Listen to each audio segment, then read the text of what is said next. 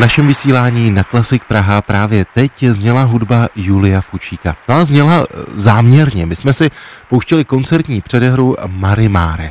Tu napsal Julius Fučík, v nahrávce jí provedla Česká filharmonie, no a nahrávku dirigoval její bývalý šéf Gerd Albrecht. No a česká hudba, mimo jiné i hudba Julio Fučíka, dnes zazní v Sarajevu.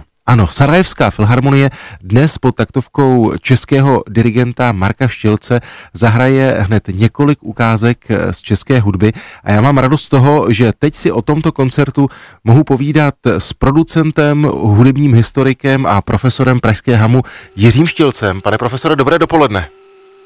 Dobré dopoledne vám i všem posluchačům v České republice. Jsem rád, že jste si na nás udělal čas, tak mluvil jsem o tom, že Fučík eh, zazní v Sarajevské filharmonii, ale vedle Fučíkovy hudby to bude i jiná část z české tvorby s českým dirigentem. To asi nebývá úplně obvyklá v uvozovkách štace.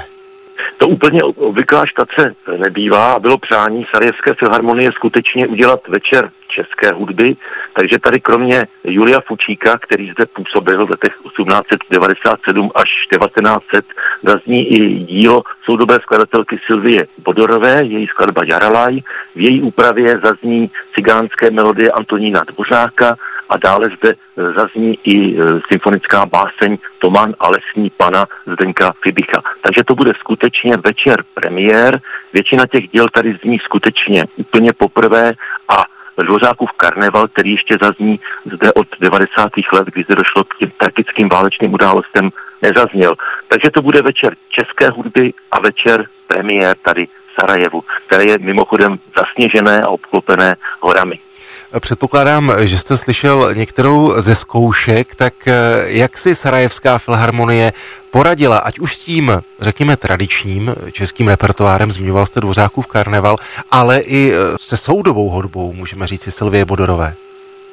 Musím říct, že mě to velice mile překvapilo, ta úroveň je tady velice vysoká, samozřejmě neměl jsem představu, ale když jsem na zkoušce slyšel, s jakou vervou hrajou hudebníci, jak, jakou vervou hrajou třeba balkánské rytmy Silvie Bodorové, to bylo zajímavé. Asi to je hudba, kterou mají v krvi a nějaká příbuznost i nějaké vazby, které oni pocitují, jak mi to říkali potom po zkoušce muzikanti, tady pořád ještě existují. Ta vazba je velmi silná, kromě Julia Fučíka, kterého jsem zmínil, který se působil, tady působil i jeden vynikající architekt Karel Pařík. Vlastně většina budov, které jsou tady od 80. let 19. století, je dílem tohoto českého architekta a i Národní divadlo, kde se večer koncert uskuteční, je vlastně dílem tohoto českého architekta Karla Paříka, který zde od 80. let 19. století působil a dožil zde až do své smrti a tady si ho velice cení a vůbec mají vlastně velmi dobrý vztah k české kultuře a k České republice.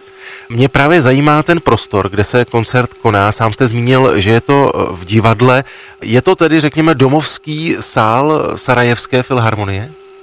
Ano, je to domovský sál Sarajevské filharmonie. Tady samozřejmě bohužel díky těm válečným událostem došlo k velké redukci orchestrů. Před válkou tady byly tři orchestry, teď je tady jenom filharmonie a sdílí společnou budovu s divadlem vlastně, které tady taky je s operním divadlem. Je docela zajímavé, že první operou, která tady zahájila ve 20. letech 20.